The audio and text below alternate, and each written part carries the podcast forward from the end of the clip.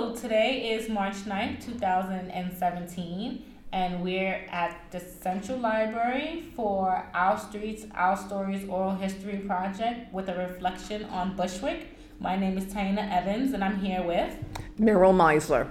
Hi, Meryl. Can you please start by telling us your Brooklyn story? Certainly, thank you. I, I Taina. Uh, my Brooklyn story, I think, has to start with the fact that I was born in the Bronx and my entire family lived in the Bronx. And I grew up. Then, at age two and a half, I moved out to my family moved to Massapequa, Long Island, and we always visited people, you know, our family religiously in the Bronx and back and forth. And I really didn't know anyone, or any, other than neighbors whose families were from Brooklyn. I didn't really know Brooklyn at all. It just wasn't part of my coming of age experience. At, at the age of 24, after going to college, and I moved into Manhattan with some cousins, and then a few times I went to Coney Island, or I had a friend who lived in Park Slope. Oh no, actually, there was a lifelong family friend um, it, during during my same period in the 70s, and it was a Millie and Murray Shapiro, and unfortunately, Millie became very ill, cancer, and she came to move with her in with her. They came to move in with their son in, in I think Flatbush or Midwood.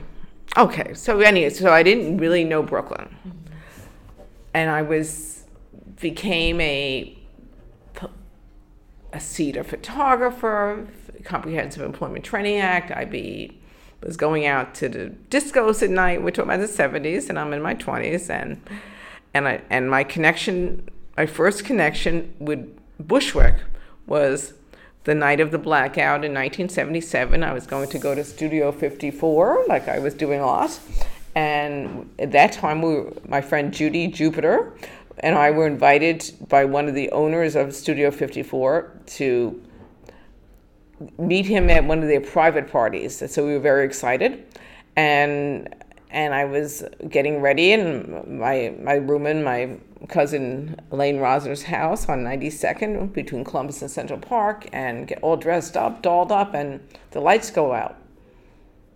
And, so, and like I, you know, I grew up in the '60s. I experienced the blackout in the '60s. I didn't know that's what it was yet, but then we went out to go to the subway. There's no subways. Um, there's you know the lights are out. It's like well we're going out. We took our bicycles and drove down to Studio 54, and pounded on the door, and you know and this, the doors are closed and like what's going on? What's going on? It's like actually closed, and then we found out the next day, really, that this was the big blackout. Now, how does this connect to, to Bushwick? Because the next day, you started getting some news in newspapers, and that's when I first first ever heard of this this place called Bushwick, because it made the news big time, not in a positive manner. It made the news that because it was a site of of riots and burning and looting, and, and this went on for days. And in my head, you know, I was going out to some clubs. Oh no, I did check out some of the. I did go to Bensonhurst. I'm just thinking back. I did go because because being that I was going to the club scene, I actually wanted to see the the famous club where Saturday Night Fever was uh, filmed. You know, so it's a very, very limited Brooklyn experience, and certainly Bushwick was not on my agenda of a place I was going to check out then because it I, had no connection to it other than this um, bad, you know, not positive news experience. Okay, so fast forward, here we are in 77. Like I said, I became a CETA, which is the Comprehensive Employment Training Act. It was like the WPA of the 70s. I was a photographer for the for the American Jewish Congress, photographing my own extended families, you know, Jewish roots coming to America and meeting family. But I was also doing documentary photo- photographs of Jewish New York for the American Jewish Congress. So that brought me out to places like Sheepshead Bay and Purim. I was thinking of Borough Park. I photographed, no, excuse me, Williamsburg. I photographed Williamsburg. I, I you know, went, went out to some Sephardic nursing homes and documented these nursing homes and and other things that were relevant to what the American Jewish Congress was doing or that I found I wanted to do. So and and then CETA ended and I re- really needed a full-time job. I was an illustrator, a freelance illustrator and the bills came regularly but the checks were always in the mail and my my undergraduate degree was in education, art education, but I was always scared to teach. So as part of CETA, uh, we had to do we had to do like volunteer work, community service, and I chose my community service to be a teacher to teach photography. I taught homebound homebound handicapped people and kids. It was really of to get over my fear factor. Okay, so here we are in 1979. I started teaching in, in the part four days a week in the public school system. They were it was a job. First was job was in you know Upper West Side. Then I was in the Lower East Side, and then the next year I was in East New York. So here I was in Brooklyn, first time going every day, and then this whole time I was a per diem teacher. That's what it was called. I taught four days a week, meaning that you got paid for when you worked. You didn't get paid for when you didn't work. There was no health care or other benefits. And so I was on a waiting list for a full time job. And when the letter came, here I am. I was at that time I was living in in still on 92nd West 92nd Street, and a letter came that I there was a full time position for me. I was file number four eight nine three six one. There's a full time position, and it said Roland Hayes Intermediate School, two ninety one in Brooklyn, and I needed to come for an interview, and I could accept the job. You know, come for an interview, and if I decided not to accept the job, I would be off the waiting list forever yeah, I always thought it was like I would be back on the wait list. I look, I found, I still have that letter. That was it. It was either you take this job or you don't. You know, either you accept a job full time, uh, being appointed, or don't. And like, yeah, of course, it's way pre pre internet. So it's it's 1980. We're talking about December 1981, and I had a an appointment to go with my little portfolio to Roland Hayes Intermediate School 291, and I must have looked up where it was, and it was in this section called Bush, Bushwick. And I didn't certainly didn't know anything about it other than the negative news I'd heard. And I get out of the subway. It's like like at a chorus line, I really need this job. And I get out of the subway, and it was the L train to Myrtle Wyckoff. It was easy enough to get to. I walk out and I look, and and that the street, but like a you know looked like a bomb had hit it the week before.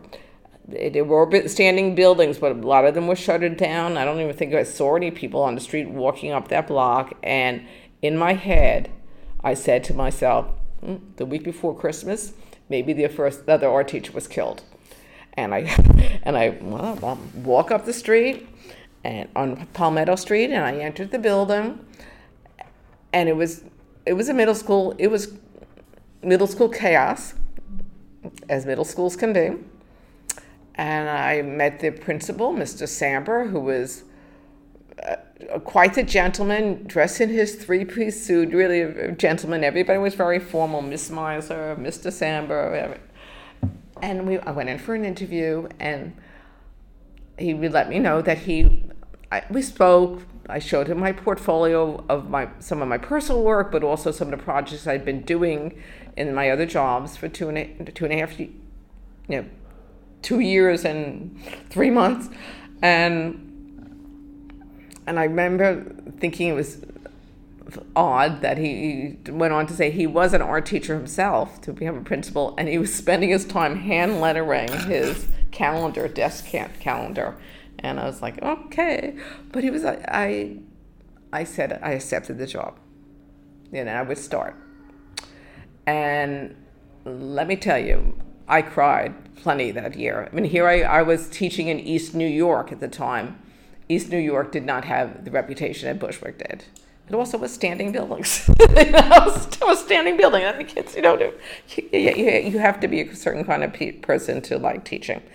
And even though I was new and I was certainly crying a lot, I also liked it very much. And I started it, like I say, that week before Christmas.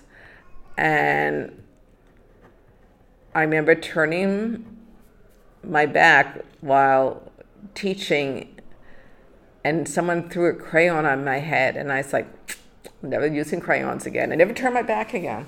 Uh, I was had minimal classroom management skills to begin with, because it really takes a, some people a lot longer than others, and the, fortunately the classrooms had no my classroom had no windows so it was um, nothing can go out the window but it got it would be noisy.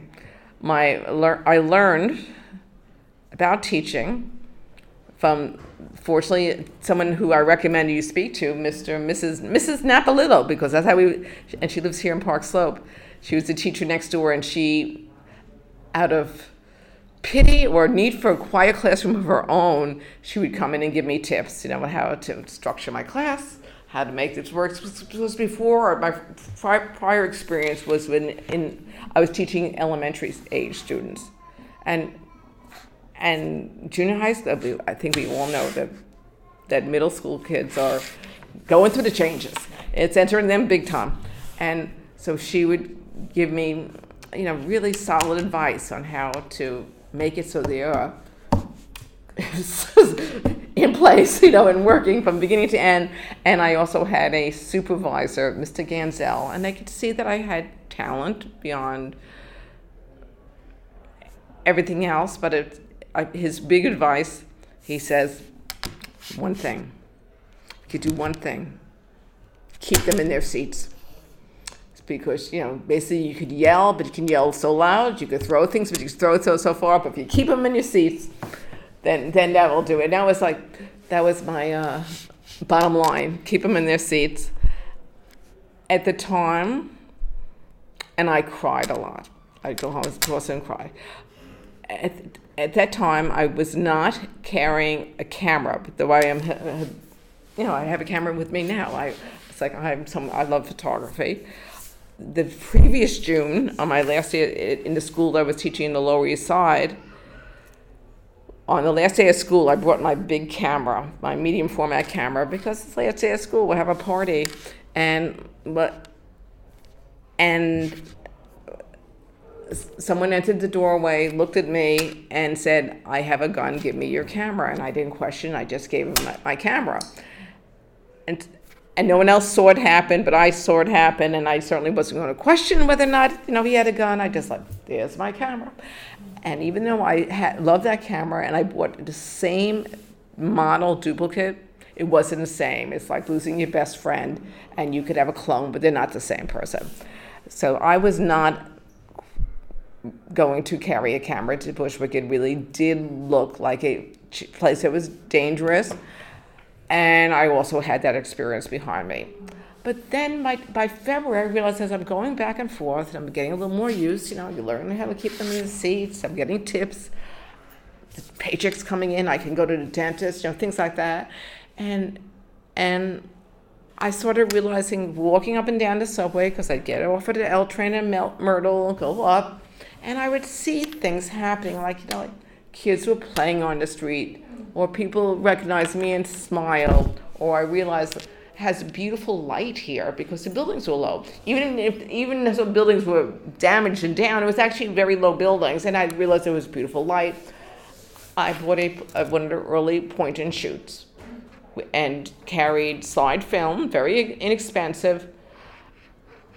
And I would carry my little camera, just walking from this, you know, getting on the subway, going to school, and then on my way home, photographing back to the subway.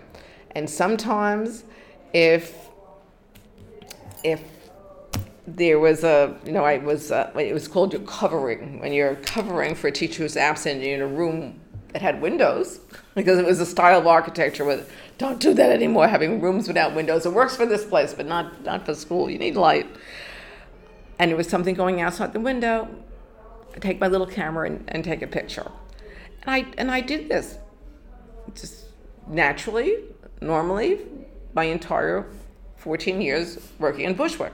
Even when I in, in 1983 or 84, I moved to Park Slope. And at that time, right here on, on 8th, between 8th and the Park. And so when we moved to Park Slope, I got a, my friend who lived in Park Slope was moving into the, to the loft I was subletting. We were, I was, I was living in Chelsea at the time, subletting a friend's loft. The friend who lived in Park Slope, we did a swap I, he moved to the loft. My, my partner Patricia and I moved to Park Slope, and I got, bought his car, his used car. So then I was driving to Bushwick and parking, and it was very it wasn't considered safe to you, if you left your car out there in the morning, it would be like picked like a chicken by the end of the afternoon. So that was there were no parking spots, so it just that was a business. A lot of people rented out their parking spots to teachers. So again, I you know, taking a picture, walking just walking from the classroom to the parking spot, or then for or if we had an an, an after school a meeting at another school and I would walk out there, I'd carry the camera. A few times, eventually, someone noticed, another teacher noticed that I was always taking pictures. I also shared with the students. This is advice for people who are teachers.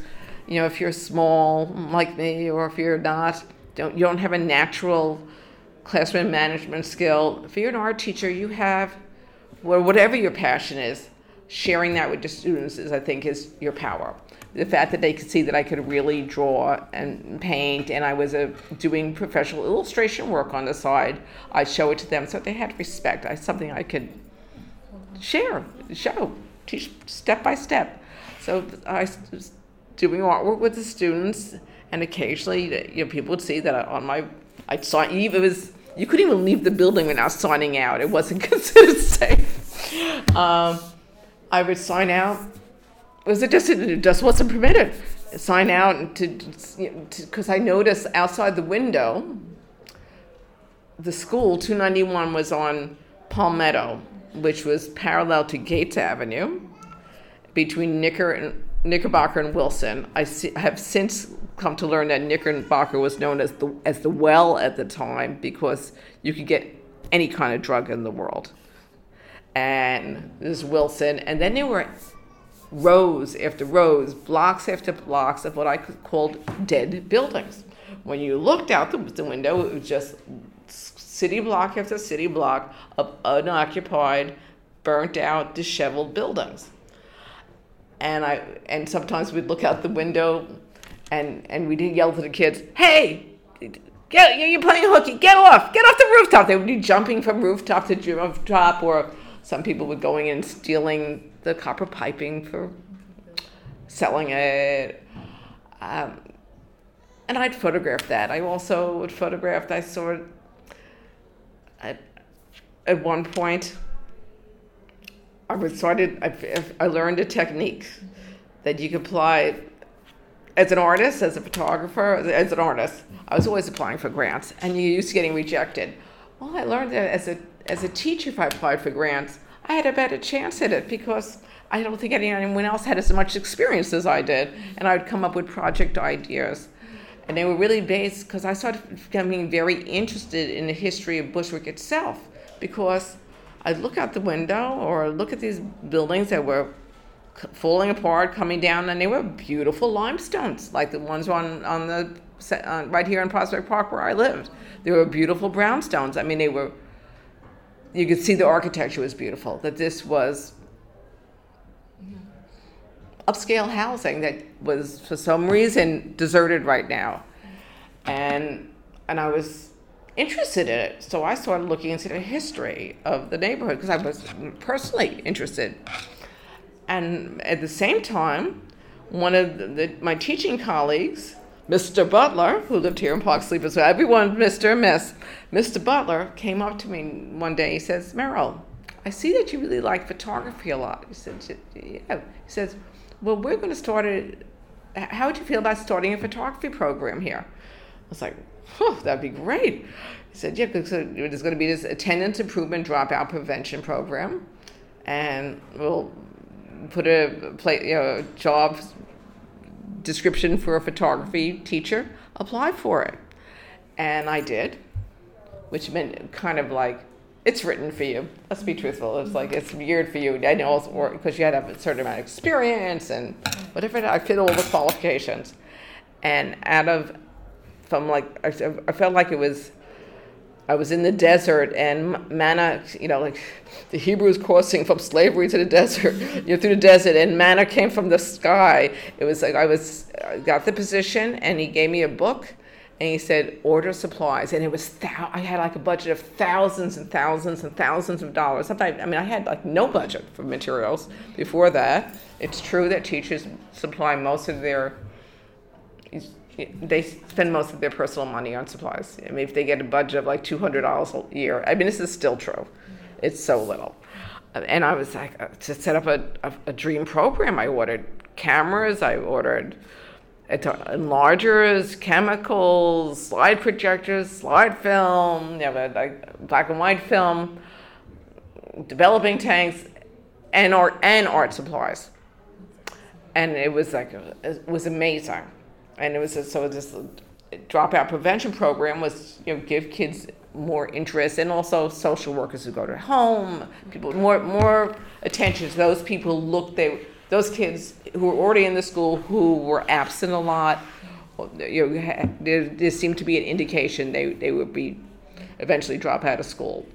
And they got a, a lot more personal attention and counseling and yeah, you get to take a photography class. And I based my curriculum and and I was very you know my as a teacher and I taught for 31 years. I am very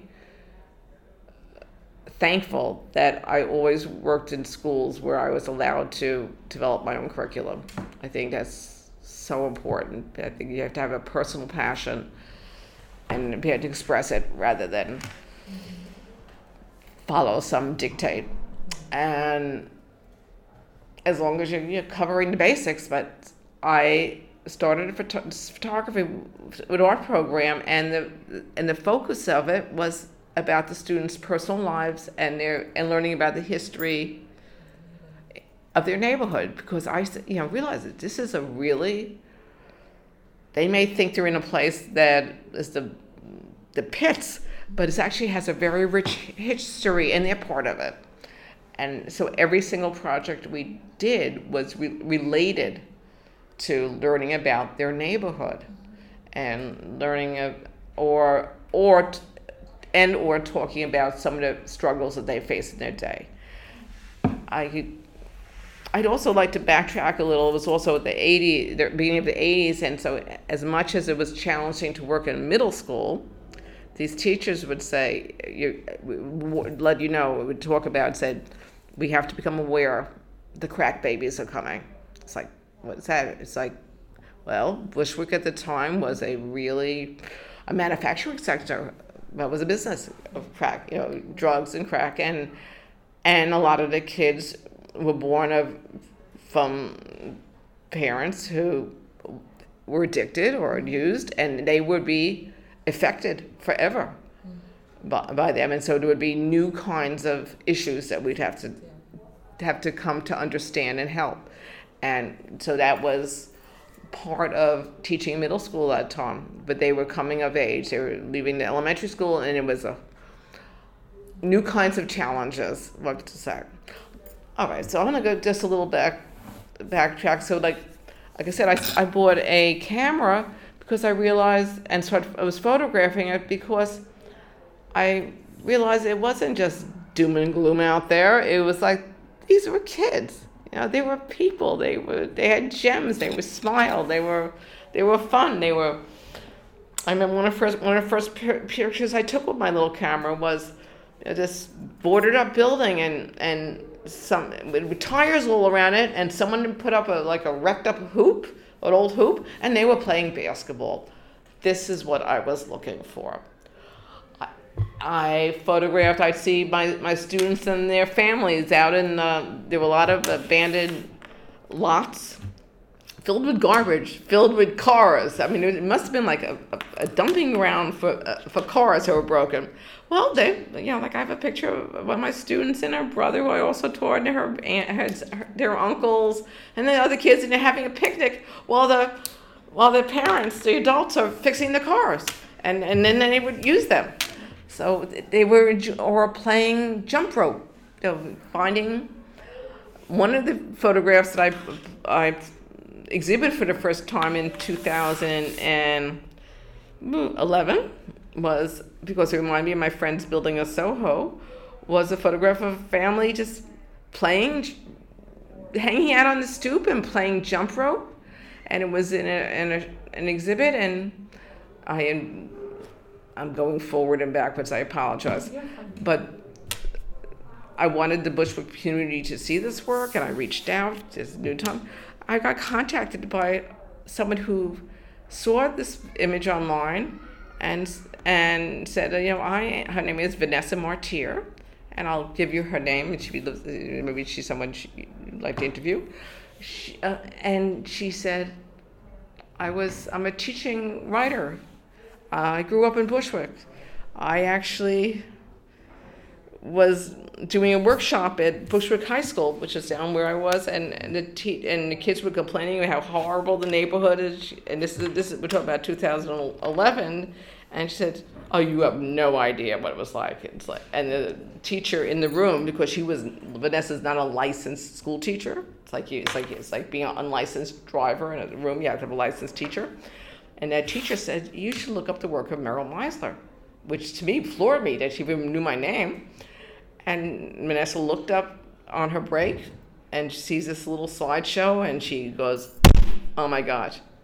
She found a picture of herself. She, she was in that picture with the family playing jump rope. And there's her back to the camera, and she's also someone writing him memoirs. She's a writer.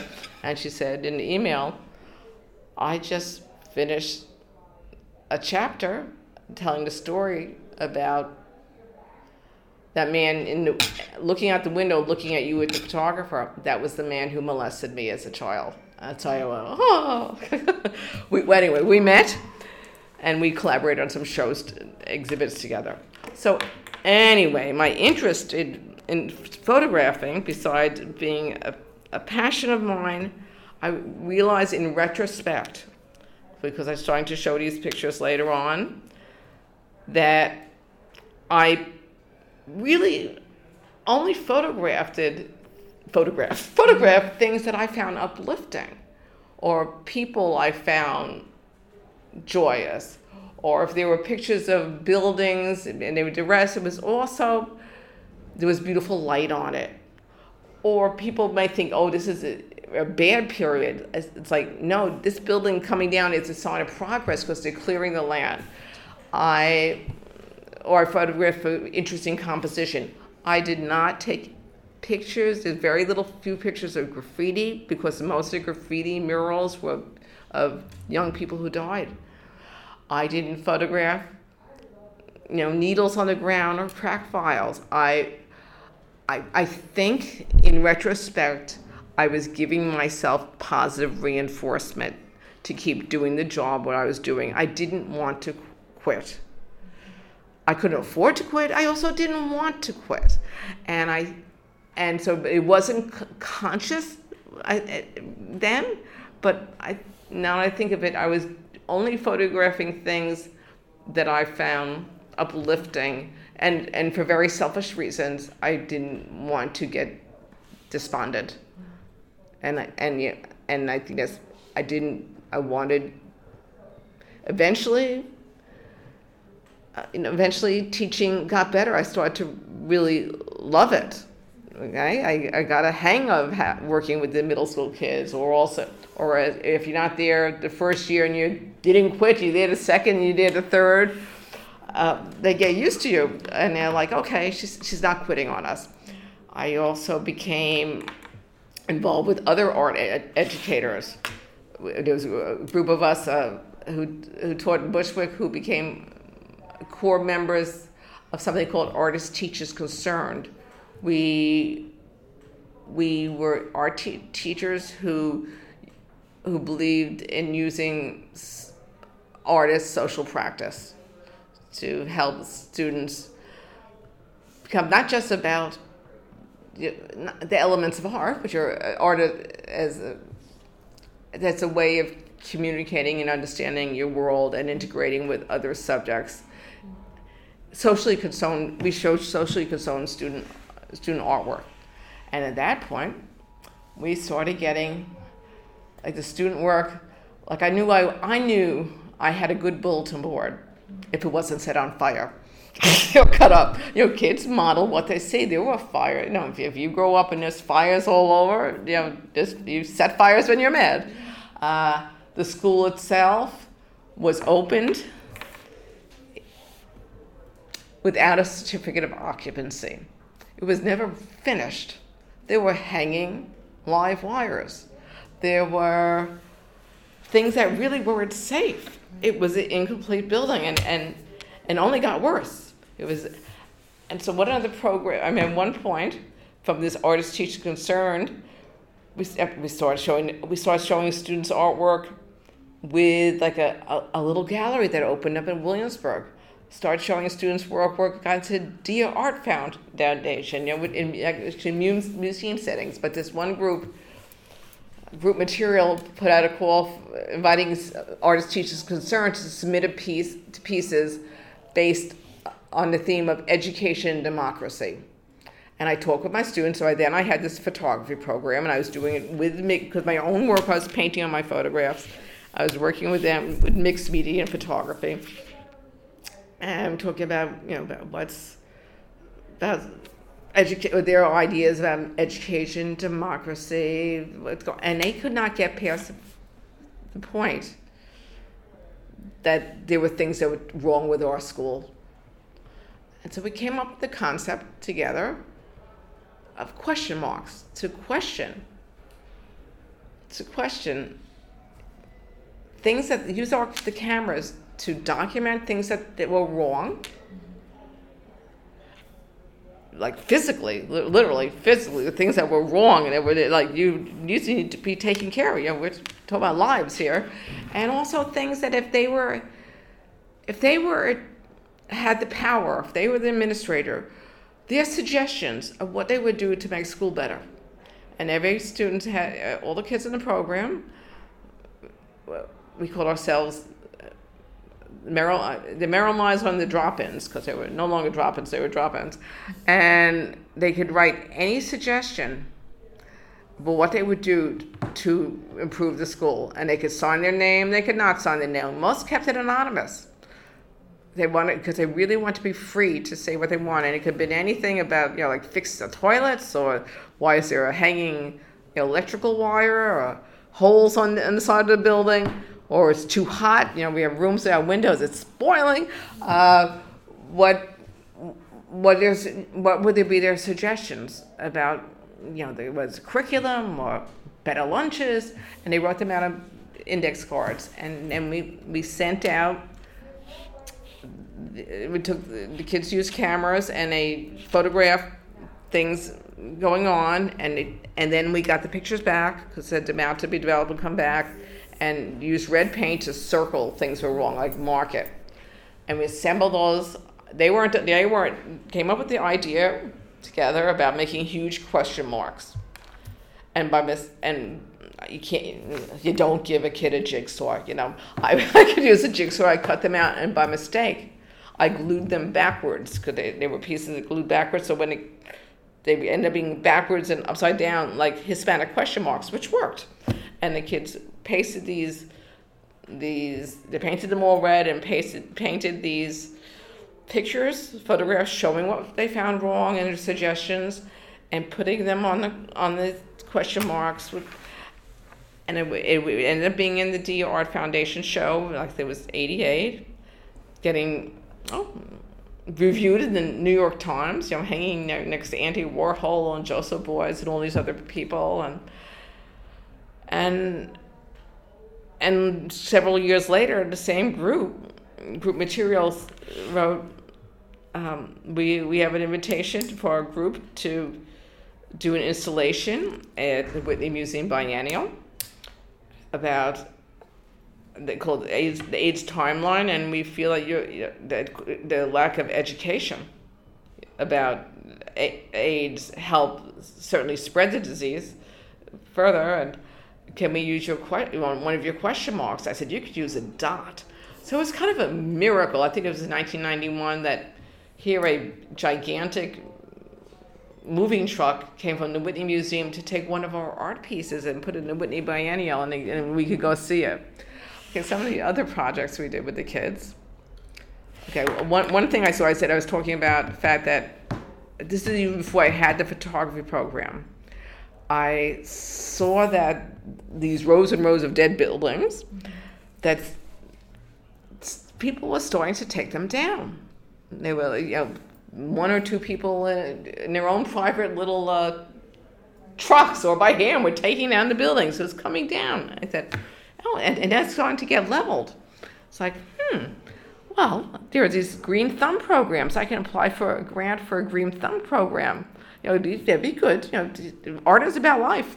And we could start a garden. And I made up this application for a green thumb program using one of my personal photographs I took of the area. And I, besides the idea, I, you know, because as an art, art teacher, I never stopped doing my own artwork. It's like, because I didn't, what's the point? And I painted a garden in place and submitted this as part of the proposal. And I got a letter back from the local, whoever was governing the, the program, saying this is a wonderful idea, but the land is slated for public use, so we can. I said, okay. Well, years later, that land right across where I painted this imaginary garden ended up becoming the site of Hope Gardens. It's a public uh, housing project, one the, the last huge, long, long public housing project in our country. And it was done really, really well. So these acres of, of dead buildings became city blocks of public housing that was built with humanity in mind. They're not tall towers.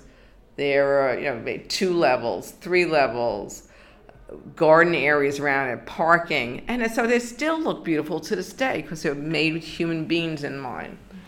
Okay, some some of the other projects we did so, and I ended up getting another small group, uh, small small grant um, to do more planting in the front of the school because I use it. So I'd always, I would, I would talk about AIDS. Um, one of the projects I applied to, the idea I had was I, I, in order to talk about AIDS and HIV, I got licensed to talk about it because you can't just do something. And I mean, you can, but you, I want, you need to be educated and licensed. Otherwise, you're, you, you, you're delving into dangerous uh, territory. So again, I was I was not, and I'm going back to the reason I took these positive pictures. I was, I was not someone who was in Bushwick for a day, a week on an assignment. I was there indefinitely because when you're appointed to a school, you belong to the district. It's actually hard to leave. But I also started to really love it. I felt purposeful, enjoying it. I was enjoying learning about the history with my students. Another project that we did. I say it's like a few blocks away, going up to Broadway, which was like I rarely walked up to Broadway. I have to admit because it that was that was considered the real danger zone. You know, that's where the real some action happened. It was also dark. It was also it was just a, but going up there, I saw this like theater.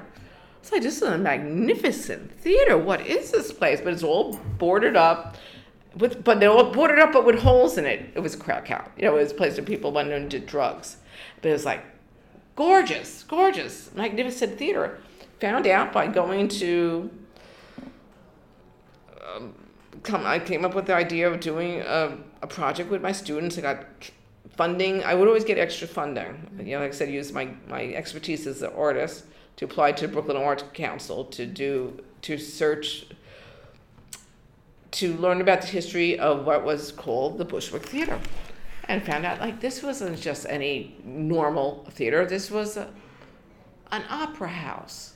This was a place that, gee, Bushwick Avenue at the time like I, I mean, I knew this was this is something special about this place. It was these are mansions. I'm seeing mansions that are something happened, but there are mansions along here. Yes, that we learned that Bushwick was a very desirable neighborhood.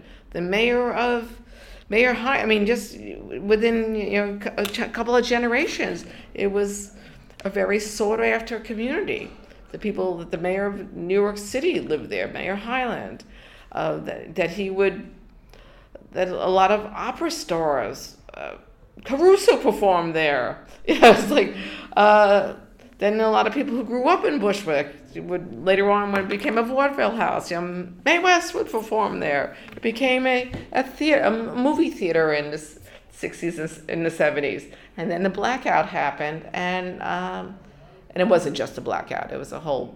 That's what I came to learn that it was a, you know, very, it's a long drawn out explanation of human events and politics and redlining that that and also industry leaving an area, the, the beer industry, and of course white flight to the suburbs, and there's many reasons, many many things, and and and drawback of services. Hey, what brings up crime? poverty. Um, so we would, I brought my students and we went to the Brooklyn Historical Site to learn about the history of the Bushwick Theater, and we made a rebuilt it. I mean, and the kids looked at it as just speaking this magnificent, magnificent building. Some other projects we did was I remember turning into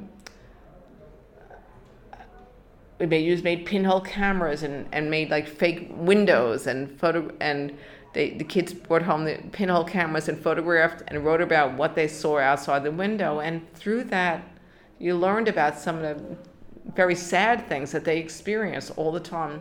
You know, if, a, if a kid is sleeping at your desk or crying or angry or throwing a thing there's a reason.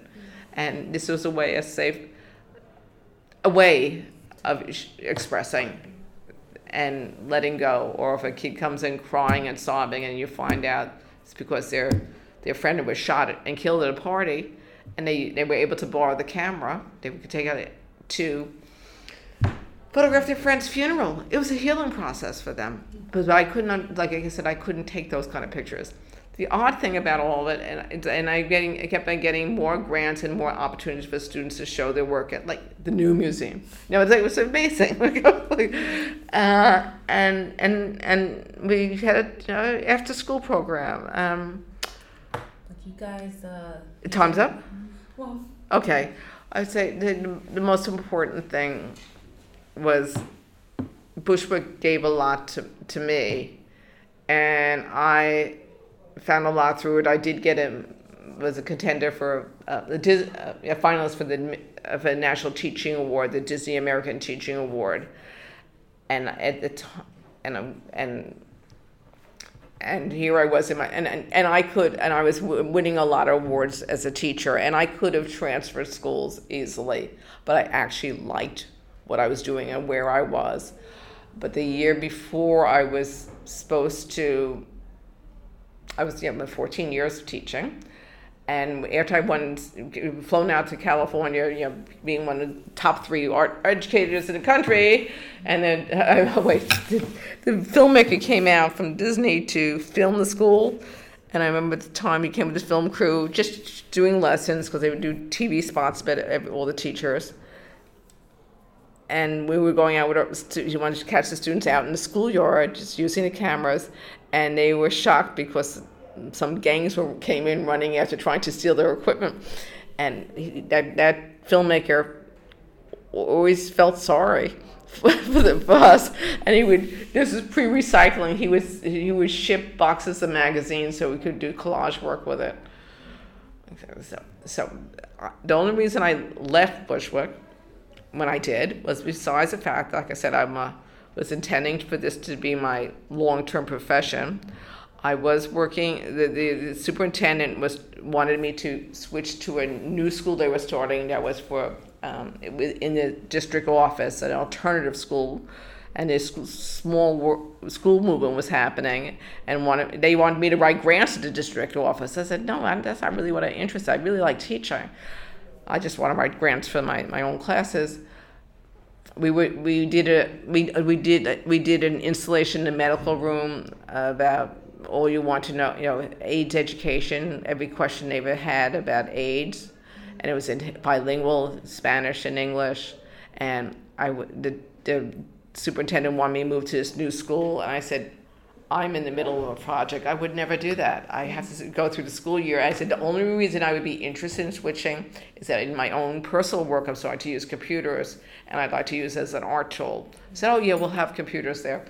So at the end of uh, the, this is 2002 we finished our installation. I switched to a, a different school on Bushwick Avenue, on a, the Rosa T. Weatherless Alternative School.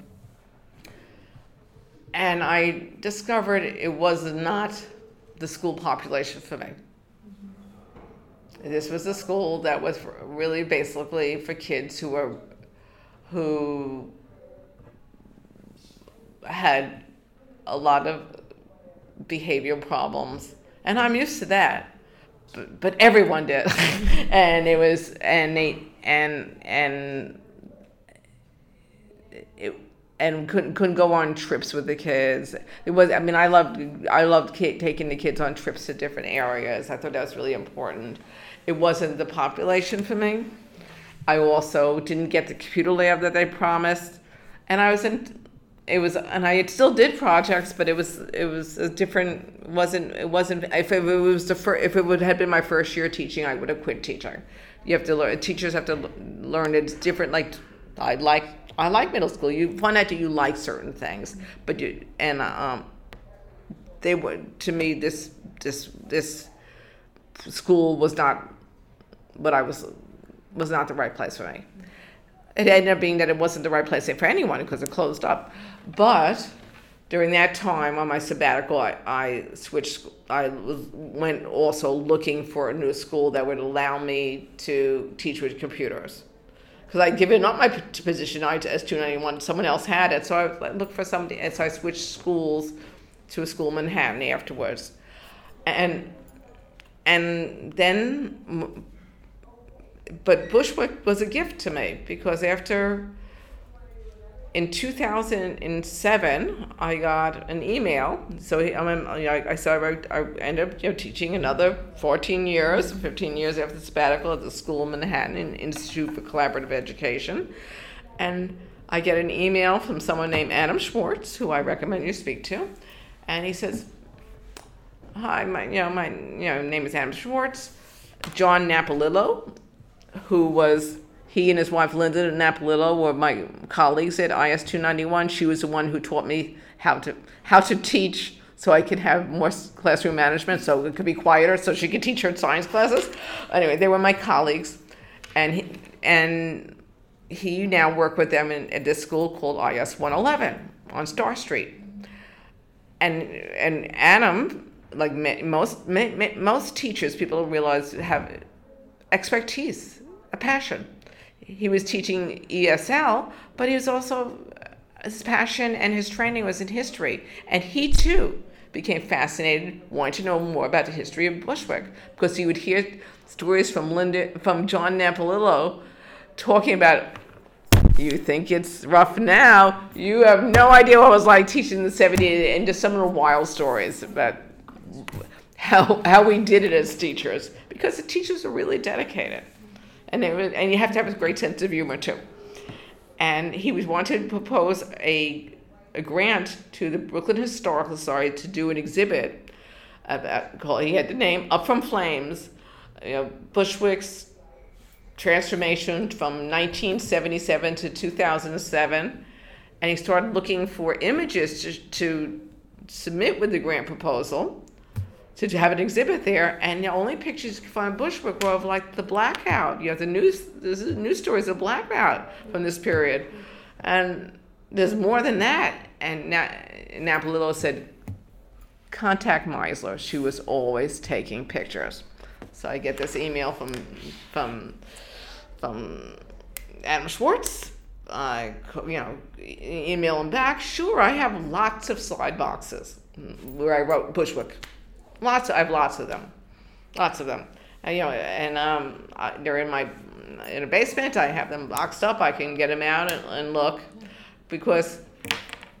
And I'm going to go back in time. 1984, when I first, 1985, I had a. Sh- I was invited to have an exhibit at a, through some a, a women's art organization I was active in, professional women photographers. And since I was teaching full time, and I had been photographing at the, my school at East New York, Lower East Side, I want to do something about schools and surroundings. I'm going to slide, the color slide pictures I've been taking of students and the neighborhoods.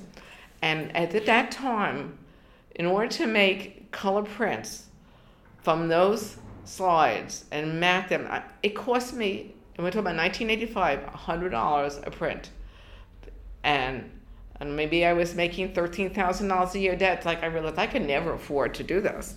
But so I did did make some prints, and that's how I started painting on my photographs because I started hand painting on those just because I because I did. Um, exhibiting those hand painted work on the on the rejects. But here in 2007, technology had changed. I could scan the pictures. So I scanned some of the pictures. We joined, I gathered some of the boxes. We looked through some of the work together with Adam and made up a selection. I that I scanned to get to the proposal, and we got the exhibit at the Brooklyn Historical Society.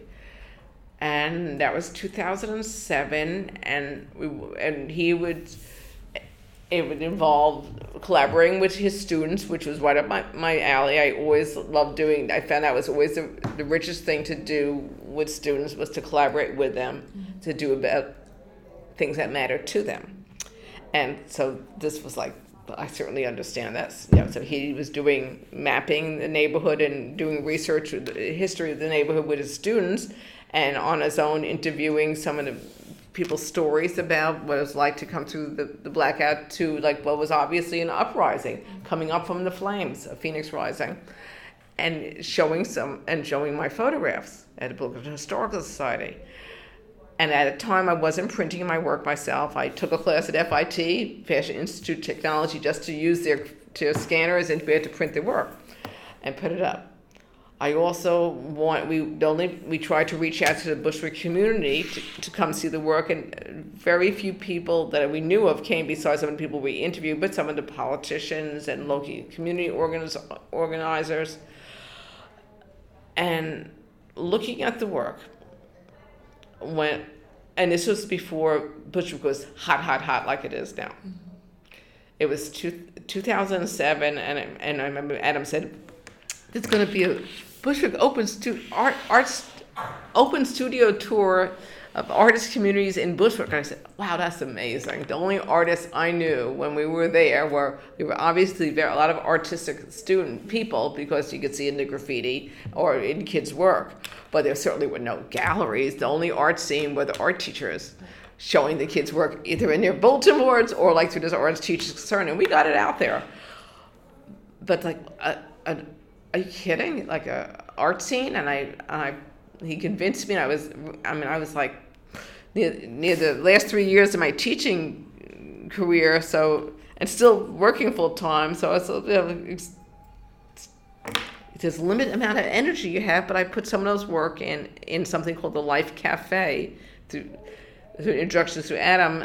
Uh, doing what was Bush Bushwick Open Studios, and I didn't know it, and people like came and liked the work but and people came to the exhibit at Brooklyn Historical Society, and, and we had the we had the smarts to make a website, which my my spouse Patricia O'Brien, she she an artist too, and was working at the Metropolitan Museum, which was means making no money, and, and I got her a job teaching at IS 111 on Starr Street, where eventually Adam was.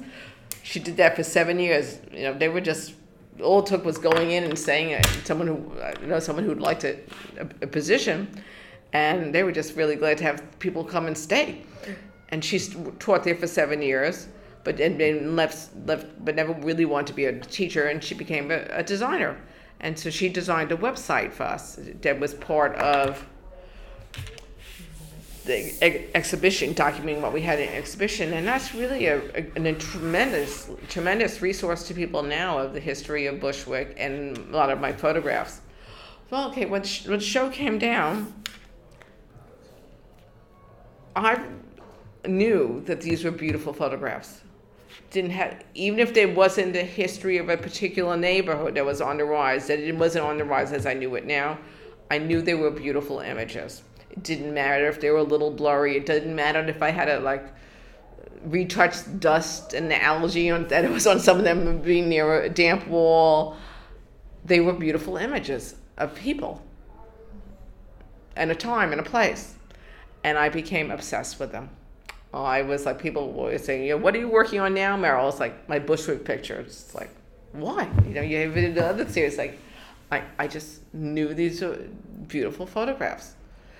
And I would, kept on scanning and, and I learned, I taught myself how to print. I'm a printer's daughter, so I could show them, start showing them to a curator. I called up the curator at the Museum of City, New York, cold, emailed introduction and cold, saying that I have this body of work that I'm doing uh, a Bushwick in the 80s, and he he saw me. His name is Sean Corcoran, and he actually saw me. And I would didn't have a reputation, even though I've always shown as an artist, and I've gotten grants, and I've gotten awards. No one knew my name. He was just he said he make and I we spoke recently, and he said that he always makes his business to to just meet new people and see what they have. And he encouraged me. He said, "Come show me more." And I kept on printing. I kept on showing this work. I want to show this work. These are, I know these are strong photographs. And, and then in 2000, after retire, like I said, I retired in 2010. I was still obsessed with this Bushwick work. And a, a friend of mine, who I know through the photographic community, Marilyn Fish Glenn, who is part of Professional Women Photographers, but also on the board of a, a Soho Photo Gallery, said, um, you know, I love you. I have a series where I was doing digital immersions of New York City landmarks, marks, and her name is Fish. And so she said, "I'd love you to show that work. They, we have a guest guest photography spot, a gallery, and maybe uh, I'll sponsor you to submit a portfolio." I said, "Thank you, Marilyn, but the work I am interested in is this Bushwick work." She said, I, I, I think these are very important photographs." She said, "Well, I don't know if they'll accept it." I said, well, okay, you know, but I said, um, I'll apply. I'd rather submit that portfolio. Well, they did accept it. And I tr- treated like that show like it was a museum show. And I reached out, here we are in 2011, and I was like, you know, look at this. You know, there's, in, there's a Bushwick Community Darkroom. I'll reach out to them, come. Something called Bushwick Daily, a blog. I'll reach out to them. And these people came I, I, came. I remember, and they did you know articles about it, or they saw the work. I would, I would come and see the show on days that it wasn't on, and I there was a woman wearing a, a, a Brooklyn hat, and I just went up to want to say hi. This this is my work, and I turn around and she's crying. I said, "Oh, I'm so sorry. I I, I guess someone just died." She said, "No." She said, "This is my neighborhood."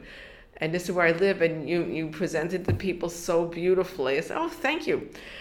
So through this, through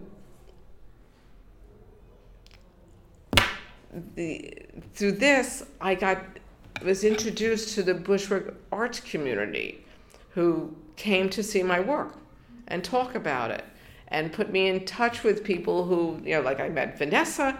I also, people who were on something called Bushwick Open Studios contacted me. You know, they, oh no, the Bushwick Community Talk Darkroom. She invited me to show some of my work in a, a bar in Bushwick. It's like, oh, isn't this fun?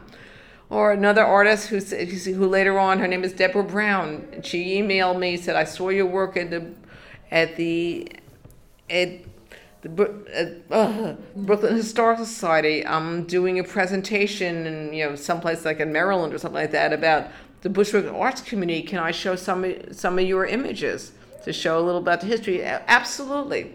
And she she said, oh, I'm. And then later on, I remember getting an email. Oh, we're starting a gallery. And I said, this is amazing. They're starting a gallery in Bushwick. That's amazing. Uh, or or, or come come to Bushwick Open Studios, and it was to visit. And I came to Bushwick Open Studios, in uh, uh, in two. So my show in, in Soho Photo was in 2011. And 2012, I went to visit Bushwick Open Studios, and I got off. I brought my camera, and, and, and there was a train broke were broken. I went through East New York, and and I came along, and and I got out and like saw this scene going on. I said, "Oh, this is exciting! I want to show my work in Bushwick Open Studios." And and that was one of the things I said with Vanessa when she, she came to see my work because she realized my work, my photographs were like her her, her, her childhood. Um, I think I taught her her brother, and that her writing was about the kids I taught. I said I want to show my work in Bushwick during Bushwick Open Studio. She said I'm down, and I started submitting, visiting some of these upstart galleries and submitting proposals to, to have be part of Bushwick Open Studios. And here we're talking about February and Open Studios is June, and you know nobody said yes. And then I saw an ad, an, uh, you know. A, a, well, ad in Bushwick in Brookswick Daily about a new gallery opening called the Living Gallery. It, that would be opening in Bushwick, and it was for for for a mixed use space. They want to show underrepresented people. Hey, that's me. Uh, things to do with children and education. Oh, that's me. You know, I, I it's like I fit that. This, this sounds right. And I sh- shot this woman an email, Nyssa Frank, and sent some links to some of the reviews that had been on on of the show and some images. And she said, um, "I'd love to meet you." And I said, I, um, I may also bring a, a, a writer that I want to work with. And I, it was April 1st. It was, and uh, sh- show her the, open a portfolio. She had just gotten the lease for the space that would become the gallery, and it looked like a wreck. And her mother happened to be visiting at the time. I showed a few pictures, said, I'd love to give you a show. It's like, okay. Um, I said, well, I'd love to do it during Bushwick Open Studios, which we would talk about like in two months. She said, okay. And it's like, bam, that was it. And and we had our first show, we called it um, Defying De- Devastation, Bushwick in the 80s, because that's what it is. It was devastation, but there was also life, and we wanted to show about that. Yet there was like people living in faith and community and and purpose and you know it just, just so we combine my writing with I mean Vanessa's writing going along with different themes in my photographs and and people and Patricia, my partner, did the designing. We made approach it like say like a museum show. There, there were graphics and posters and descriptions and the photographs were beautifully printed and installed beautifully, you know, really mindfully. And it was packed. Our opening was packed. And I had a, a whole weekend was packed. And we had a sign-in book for people signing in, visiting. And I go over there and said, oh, look at that. Someone wrote that they were Holland Cotter visiting. Holland Cotter is, is a critic from the New York Times. It's like, what, that, that's so funny. And Nyssa Frank's mother, the gallerist, whose mother, Ellen Frank, is an artist, said, Look over there. That is Holland Cotter. The critic from the New York Times came to see our show and included in a write up in the New York Times. That was like, oh, that was amazing. Bushwick has been a gift to me. Is there, um, can you perhaps say the website that uh, Patricia designed as we close out? Do I have a website? Yes. My website is www.merylmeisler.com. M E R Y L M E I S L E R.com. I also have uh, Bushwick, uh, another place in bar in Bushwick, Bizarre on Jefferson Street.